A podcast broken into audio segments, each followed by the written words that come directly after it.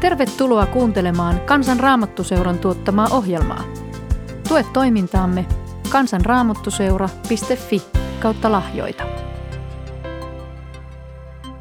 Saunalomanolla tässä tervehdys. Oli minun vuoroni tehdä päivän sanaa ja olin ajatellut, että lähden teidän kanssanne iltalenkille Virrankalle, kun eilen kuljetti teitä aamulenkillä – mutta sitten tulikin oikein sankka ja rankka lumipyry ja niinpä päätin, että sen sijaan, että lähden lenkille, niin sytytänkin takkaan tulen ja vietän hetken aikaa teidän kanssanne. En tiedä, ehkä et ihan kuule tuota tulen ääntä tuossa. Laitan vielä pari puuta tuohon takkaan, niin sitten istahdan tuohon ja kertoilen vähän ajatuksia, mitä mitä itse asiassa syntyi juuri siitä, kun, kun päätin, että, että se onkin tänä iltana takkatulen paikka. No niin, nyt siellä alkaa mukavasti, mukavasti tuli ottaa kiinni puihin ja sitten on varmaan aika laittaa tätä takan suulukkua vähän kiinni tässä sillä tavalla, että, että vähän paremmin lähtee tuo tuli tuolta liikenteeseen. Ja vaikka siellä on nyt tuollainen matala paine, niin näyttää siltä, että tällä kertaa takan sytyttäminen onnistu. Ainahan se ei ihan ota onnistuakseen. Ja, ja se kyllä takan sytyttämisessä on mystistä ihan mikä sitten toteutui tänäänkin, että, että sormet on nyt sitten hivenen mustat, mutta eipä, eipä tuo haittaa. Se on ihan hyvä, kun niitä sitten tuota tulta tuossa kohentelen, niin on jo valmiiksi vähän sormet mustana. Mutta itse asiassa se, että mikä kävi mielessäni, kun päätyin siihen, että istahdan takan ääreen juttelemaan, niin, niin tuli samalla mieleen ryhtyä vähän katsomaan tai palauttaa mieleen sitä, että, että mitä, mitä, raam, ra, mitä raamatun kohtia on semmoisia, johon, johon liittyy jotenkin tuli tai, tai nuotio. En nyt lähtenyt mitenkään kaivelemaan niitä kauhean tarkasti. Varmaan monessakin kohdassa tulesta puhutaan – raamatussa, mutta, mutta otin nyt muutaman kohdan, jotka, jotka mun mielessäni, mieleeni nousivat. Ja, ja tulesta ensinnäkin semmoinen asia, että se on varmaan aina ollut ihmisille jotenkin, niin kauan kuin tuli on ollut olemassa, niin, niin se on ollut jotenkin tärkeä ja tarpeellinen ja sitä se on tänäkin päivänä, mutta sitten kun ajattelee tämmöistä takkatulta, niin itselleni oikeastaan niitä parhaita hetkiä on se, että, että voi saunasta tullessa istahtaa takkatulen ääreen ja olla ja, ja katsella tulta. Toinen sellainen kohta tietenkin on se, että kun kesällä voi istua nuotiolla jossakin järven rannalla ja katsella sinä järven pintaa, myrskyä se sitten tai on tyyni ja sitten siinä vielä palaa se tuli. Jotenkin tuntuu, ainakin minusta tuntuu silloin, että, että asiat on aika lailla kohdillaan. Siinä on hyvä olla. Ja joku on vissiin tainnut sanoa jonkun sellaisen ajatuksen, en ole ihan varma, että muistanko se nyt oikein, mutta sellaisen ajatuksen, jossa puhutaan siitä, että ihminen voisi katsella vaikka kuinka pitkään pienen lapsen, pienen vauvan kasvoja, tai sitten veden pintaa, järven meren pintaa tai sitten tulta, palavaa nuotiota, sitä tulen loimua. Mutta mennään niihin muutamiin kohtiin, jotka mulle nousi mieleen, kun ajattelin tulta ja eittämättähän sieltä tulee ensimmäisenä mieleen palava pensas, jonka Mooses kohtas. Siitähän puhutaan Puhutaan vanhan testamentin puolella ja tota, otin mukaan tähän takan ääreen myöskin raamattuni. Ja sehän oli tilanne, josta kerrotaan tuolla toisen Mooseksen kirjan luvussa kolme. Mooses on paimenessa ja, ja näkee siellä orjan tappura pensaan. Ja se näytti olevan, olevan liekeissä. Ja sitten Mooses huomaa, että, että siinä on jotakin kummallista. Ei niinkään niin kuin siinä, että, se palaa, toki sekin, mutta se, että tuli ei kuluttanut pensasta. Se vaan paloi ja paloi siinä. Ja aika jännä, että, että Raamattu jotenkin on kirjannut tänne ihan Mooseksen ajatuksen, menenpä katsomaan tuota ihmettä, minkä vuoksi pensas ei pala poroksi. Ja sitten seuraa mielenkiintoinen kohtaaminen. Kun Herra näki hänen tulevan katsomaan, hän huusi pensaasta, Mooses, Mooses. Mooses vastasi, tässä olen. Herra sanoi, älä tule lähemmäksi, riisu kengät jalastasi, sillä paikka, jossa seisot, on pyhä. Herra sanoi vielä, minä olen sinun isäsi Jumala, Abrahamin, Iisakin ja Jaakobin Jumala. Silloin Mooses peitti kasvonsa, sillä hän pelkäsi katsoa Jumalaa. Ja sitten Jumala kertoo Moosekselle sen, mitä, miten hän on nähnyt sen, miten hänen kansansa kärsii Egyptissä ja, ja miten he ovat joutuneet kärsimään sortajien kovuutta Jotenkin kauhean lohdullista, että Jumala sanoo, minä tiedän kyllä heidän hätänsä. Ja sitten hän kertoo, miten hän aikoo vapauttaa kansansa ja pitää huolta siitä, että he pääsee omaan maahansa, sellaiseen maahan, jossa on hyvä olla. Ja sitten tulevat ne sanat, mene siis, minä lähetän sinut Faaraan luo sinun on vietävä minun kansani, israelaiset, pois Egyptistä. Palavan pensaan äärellä Mooses saa kohdata Jumalan ja saa tehtävän ja kutsun. Oikeastaan haastaisin sinua miettimään siitä, että sinua sitä, että minkämoisessa kohdassa sinä olet jotenkin kokenut Jumalan läsnäolon. Sellaisen läsnäolon, joka on jotenkin puhutellut sinua. Ei se välttämättä todellakaan ole kaikille palava pensas, kun, kuten se oli Moosekselle, mutta, mutta minkä muissa kohdissa sinun elämässäsi olet kokenut, että, että Jumala puhuu sinulle ja kutsuu sinua johonkin. Tuosta kohtaamisesta – palavan orjat nappura pensaan luona alkoi Mooseksen tie kansanjohtajaksi. Mooseshan esteli ensin, että ei hän pysty, ei hän voi, ei hän ole riittävän lahjakas, lähetä joku toinen. Ja kuitenkin hän lähti ja sitten tiedämme, että, että monien mutkien ja vaikeuksien, epäonnistumisten, epäuskon kautta lopulta kansa pääsi luvattuun maahan. Mooses ei sinne päässyt, mutta hän toteutti sen tehtävän, mihin, mihin Jumala häntä kutsui. Ja Joosua sai sitten jatkaa sitä työtä eteenpäin. Toinen kohta joka mun tuli mieleeni, liittyy oikeastaan näihin tuleviin aikoihin, eli tulevaan pääsiäisaikaan,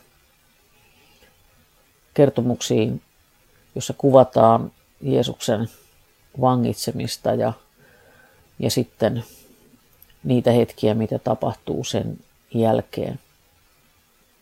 Nimittäin siellä kerrotaan siitä, miten ylipapin pihaan sytytettiin nuotio.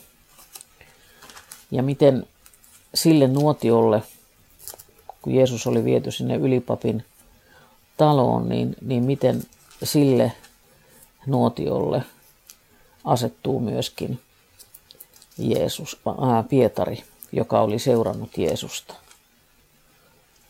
Se oli aika tiukka paikka sen nuotion äärelle päätyminen. Luukas kertoo siitä näin. He vangitsivat Jeesuksen ja veivät hänet mukanaan ylipapin taloon. Pietari seurasi häntä jonkin matkan päässä. Keskelle pihaa sytytettiin nuotio, ja kun väki asettui sen ympärille, Pietari istuutui muiden joukkoon. Muuan palvelustyttö näki hänet istumassa tulen ääressä, katsoi häntä pitkään ja sanoi, tuokin oli sen miehen seurassa. Pietari kielsi, minäkö? Enhän edes tunne häntä. Ja niin se tilanne jatkuu siinä nuotion äärellä. Tulee paikalle mies, niin kuin Luukas kirjoittaa eräs mies, joka toteaa, että sinäkin olet sitä joukkoa. Ja Pietari vastaa, erehdyt, en ole. Ja sitten kuluu aikaa ja tulee toinen mies, joka sanoi, kyllä tuokin varmasti oli sen miehen kanssa, onhan hän galilealainenkin.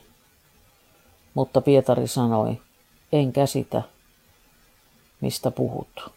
Siinä samassa hänen vielä puhuessaan kukko lauloi. Ja tämä on aika jännä kohta tässä nimittäin. Se jatko on näin, että Herra kääntyi ja katsoi Pietariin ja Pietari muisti, mitä Herra oli hänelle sanonut. Ennen kuin kukko tänään laulaa, sinä kolmesti kiellät minut. Pietari meni ulos ja itki katkerasti. Eli itse asiassa tämän lehukkaan kertomuksen mukaan Jeesus ja Pietari on saman hiilivalkean nuotion ympäristössä. Siellä on ne palvelijat ja siellä joukossa johonkin, jossakin Pietari, mutta sitten jossakin vaiheessa Jeesus tuodaan siihen samaan pihaan. Ja siinä he ovat. Ja kaikista huolimatta, kaikesta siitä, mitä kolmen vuoden aikana Pietari oli oppinut Jeesusta tuntemaan, niin siitä huolimatta hän sanoo, että en tunne, en tunne tuota miestä. Mm, samalla, samalla nuotiolla, niin kovin erilaisin ajatuksin ja jotenkin kun yrittää kuvitella niitä Pietarin oloja, niin siinä on ollut varmaan paljon pelkoa ja epätoivoa ja kysymyksiä, että miten tästä mennään eteenpäin. Jotenkin mietin sitäkin, että missä vaiheessa aina, kun tulee, lisätään puita, niin, niin kuin se roihuaa ja vähän luhistuu, niin kuin tuossa takassa nyt nuo puut luhistuu ja tuli muuttaa muotoa ja loimottaa, niin kävikö niin, että, että se sama nuotio jollakin lailla valaisi Pietari ja Jeesuksen kasvoja niin, että, että he näkivät toisensa. No, sitä me ei tiedetä, mutta jotenkin saman nuotion äärellä he siinä ylimmäisen papin pihassa ovat olleet. Ja sieltä Pietari poistuu nuotion ääreltä katkerasti itkien ja sinne Jeesus jää ja hänen matkansa kohti ristiä sitten jatkuu. Varmaan ollut jotenkin niin kuin yhtä ristiriitainen olo siellä Pietarin sisimmässä, kun tiedät varmaan, että kun ollaan nuotion äärellä, niin, niin käy niin kuin nyt tässä mulle takan äärellä, että, jotenkin kasvot alkaa hehkua, siitä tulen lämmöstä ja sitten samaan aikaan selkä tuntuu vielä, vielä viileältä. Jotenkin varmaan samanlainen ristiriita, että Pietarilla, että hän rakastaa Jeesusta ja, ja haluaa seurata. Ja kuitenkin siinä tilanteessa ei, ei jotenkin pysty mihinkään muuhun kuin sanomaan sen, että, että en mä tunne tuota miestä. Koska se, että jos olisi tunnustanut kuuluvansa hänen joukkoonsa, niin olisi ehkä merkinnyt sitä, ja aika todennäköisesti merkinnyt sitä, että, että hän on, hänet olisi vangittu. Vangittu ja asetettu siihen Jeesuksen rinnalle. Ja sitten Johanneksen evankeliumi ihan siellä Johanneksen evankeliumin lopussa, luvussa 21, vie jälleen Jeesuksen ja Pietarin saman nuotion äärellä. Opetuslapset ovat lähteneet kalaan. Se oli se, mitä he osasivat, ja elämä oli jotenkin sekasi. Ensin Jeesuksen ristiinnaulitseminen ja, ja sitten tyhjä hauta. Jeesus ilmestyy opetuslapsillensa ja sitten, sitten kaikki jotenkin varmaan aika lailla sekasin. Ja se on jännä, että, että sitten opetuslapset lähtee sinne Tiberiaan järvelle, eli Genesaretin järvelle, ja lähtevät kalaan ja menevät kalaan niin kuin siellä mennään yöllä, koska silloin ne kalat liikkuvat ja ovat sopivasti saalistettavissa. Mutta eivät saaneet yhtään mitään, näin Johannes kertoo evankeliumissaan. Ja kun aamu koittaa, aurinko nousee sieltä Gensaretin järven toiselta puolelta. Oli mahdollisuus syksyllä olla toista kertaa elämässäni Israelissa ja silloin käytiin myös sillä rannalla, missä, missä nämä tapahtumat, mitä ilmeisemmin ovat tapahtuneet. Ja, ja se aurinko nousee sieltä, sieltä vähän toiselta puolelta ja, ja kun siinä aamun koitteessa, niin kuin Johannes kertoo, opetuslapset on palaamassa sieltä veneellään tyhjin käsin, niin sitten siellä seisoo mies rannalla. Mies, joka huutaa, kuulkaa miehet, onko teillä mitään syötävää? Ja ne ammattikalastajat joutuu vastaamaan, että ei ole. Ja sitten tulee ohje sieltä rannalta ja heittää verkot oikealle puolelle venettä ja sitten kalaa alkaa tulla. Ja Pietarilla välähtää, että hetkinen, jotakin tällaista hän on kokenut ennenkin ja hän huudahtaa. Tai itse asiassa sehän onkin näin tässä. Minäpähän luen tämän ihan tästä. Silloin se opetuslapsi, joka oli Jeesukselle rakkain, sanoi Pietarille, se on Herra. Niin Pietari ei edes oikein tunnistanutkaan tässä. Muistipa väärin. Kun Simon Pietari kuuli, että se oli Herra, hän kietäsi ylleen viittansa, jonka oli riusunut ja hyppäsi veteen. Muut opetuslapset tulee perässä – ja sitten rannalle noustessaan opetuslapset näkivät, että siellä oli hiiloksella paistumassa kalaa sekä leipää. Jeesus sanoi heille, tuokaa tänne niitä kaloja, joita äsken saitte. Simon Pietari meni veneeseen ja veti verkon maihin. Se oli täynnä isoja kaloja, mutta vaikka kaloja oli paljon, kaikkiaan 153 verkko ei revennyt. Jeesus sanoi, tulkaa syömään. Kukaan opetuslapsista ei rohjennut kysyä, kuka sinä olet, sillä he tiesivät, että se oli Herra. Jeesus tuli, otti leivän ja antoi heille, samoin hän antoi kalaa. Ja sitten siinä nuotion äärellä käydään Jeesuksen ja Pietarin välillä keskustelu. Kenties siinä oli sitä ennen tehty se, mitä minä nyt teen, eli kohennettu tulta, kenties lisätty vähän puita. Nuotio vielä ruokailun jälkeen. Aamuhan on viileä ja on hyvä lisätä vähän puuta. Pistän pari koivua tonne vielä takkaan, niin tuli jälleen jatkaa sitten kunnolla palamistaan. No niin, nyt voidaan taas laittaa laittaa kiinni luukkuja. Niin, siinä jälleen Jeesus ja Pietari saman nuotion äärellä. Ja sitten käydään se keskustelu vähän niin kuin uusintana, kun Pietari on kieltänyt kolme kertaa siellä ylipapin pihan nuotion äärellä, niin nyt on toinen nuotio ja kolme kysymystä rakastatko sinä minua? Joka kerta Pietari vastaa, että rakastan Herra. Sinä tiedät, että olet minulle rakas. Jeesus sanoi, ruoki minun karitsoitani. Sitten hän kysyi toistamisen, Simon Johanneksen poika, rakastatko minua? Rakastan Herra. Pietari vastasi, sinä tiedät, että olet minulle rakas. Jeesus sanoi, kaitse minun lampaitani.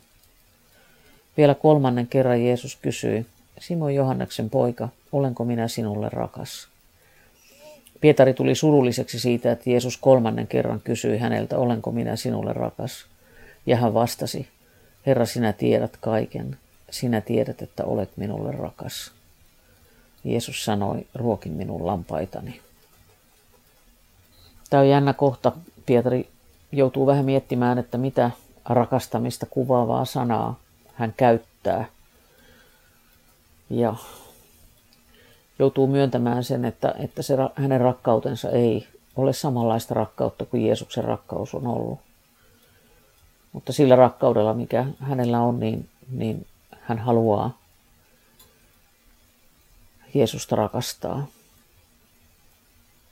Mietin monta kertaa tätä kohtaa lukiessani ja, ja tänään taas tässä takan äärellä sitä, että, että miten sellainen korjaava ja ehjäksi tekevä kokemus tuo Jeesuksen ja Pietarin kohtaaminen tuolla nuotiolla oli. Miten se oli Pietarille uusi alku ja uusi mahdollisuus. Peli ei ollutkaan pelattu eikä, eikä menetetty. Jotenkin mietin sitä, että, että meidän elämässä tulee sellaisia tilanteita, että, että jotenkin tajuamme, että olemme toimineet väärin ja, ja kaduttaa ja hävettää syyllinen olo.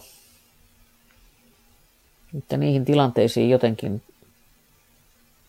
kuuluu myöskin tämä, tämä mitä tapahtui Jeesuksen ja Pietarin välillä siellä nuotiolla siinä jotenkin tuli todeksi Jeesuksen rakkaus ja kärsivällisyys, anteeksi antaminen sillä tavalla, että, että oli mahdollista jatkaa eteenpäin ja toteuttaa sitä kutsua, mikä, mikä on annettu. Itse asiassa kun lukee tätä Johanneksen evankeliumin viimeistä lukua, niin kun siitä menee eteenpäin, niin, niin tota, siitähän tulee sitten apostolien teot ja sielläkin itse asiassa mainitaan tuli. Siellä ei olla enää nuotion äärellä, vaan siellä on vähän tämmöinen kuvainnollinen ilmaisu. Opetuslapset on koolla helluntai-päivänä ja, ja sitten yksi, kaksi kuuluu raju tuulenpuuska. Ja se tuulenpuuska täyttää talon, jossa opetuslapset on, ja he näkee tulen lieskoja kuin kieliä, jotka jakautuivat ja laskeutuivat itse kunkin päälle pyhän hengen vuodattaminen ja se, että, että siinä kohtaa he saivat voiman ja täyttyi se lupaus, jonka Jeesus oli antanut heille ennen taivaaseen palaamistaan. Jotenkin oikeastaan halusin jotenkin niin kuin päättää tämän nuotion äärellä olemisen sinun kanssasi, tulen äärellä olemisen sinun kanssasi siihen, että, että oikeastaan kysymykseen, että – juuri sitä, että, että, että miten jännällä tavalla niin kuin Jumala kutsuu ihmisiä yhteyteensä ja, ja tehtäviinsä. Ja hän tekee ikään kuin kaikkensa meidän puolesta, että se olisi, olisi mahdollista. Hän antaa voimansa, hän antaa, mä ajattelen Moosekselle, hän antoi oman, oman nimensä ja lupauksensa siitä, että hän, hän johdattaa, että hän on Mooseksen vierellä – ja Pietarille taas se, se tulen äärellä oleminen oli, oli niin kuin kipeä kokemus ja sitten korjaava kokemus, anteeksi saamisen kokemus ja uudelleen alkamisen kokemus. Ja opetuslapsille puolestaan sitten helluntaina se oli nimenomaan kun lähtölaukaus siihen tehtävään, voiman antaminen siihen tehtävään, että he kertovat Jeesuksen ihmeellisestä rakkaudesta ja, ja ristin kuolemasta. Mä ajattelen, että siihen samaan sinut ja minut on, on kutsuttu myöskin. Ja jotenkin ehkä se kysymys, mikä mulla mielessäni on tähän loppuun sinulla, on niin kuin se, että uskallathan uskoa siihen, että myös sinut on kutsuttu opetuslapseksi, Jeesuksen seuraajaksi, ja että saat olla, olla hänen opetuslapsensa, ja, ja että sinulle on oma tehtävä, oma kutsu, oma paikka, ihan samalla tavalla kuin Mooseksella oli tehtävä, Pietarilla oli tehtävä, opetuslapsilla oli tehtävä.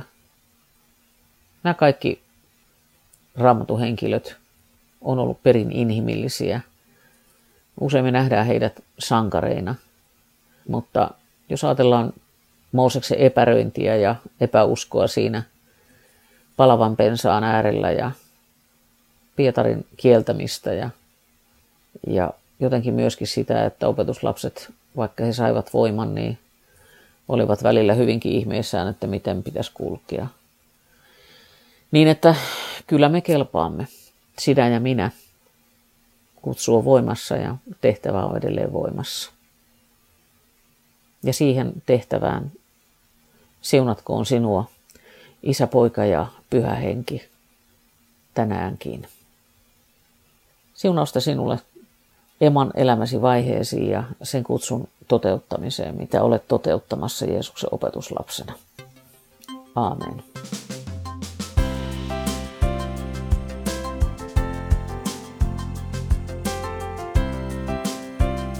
Kiitos, että kuuntelit. Tue toimintaamme kansanraamottuseura.fi kautta lahjoita. Siunausta päivääsi.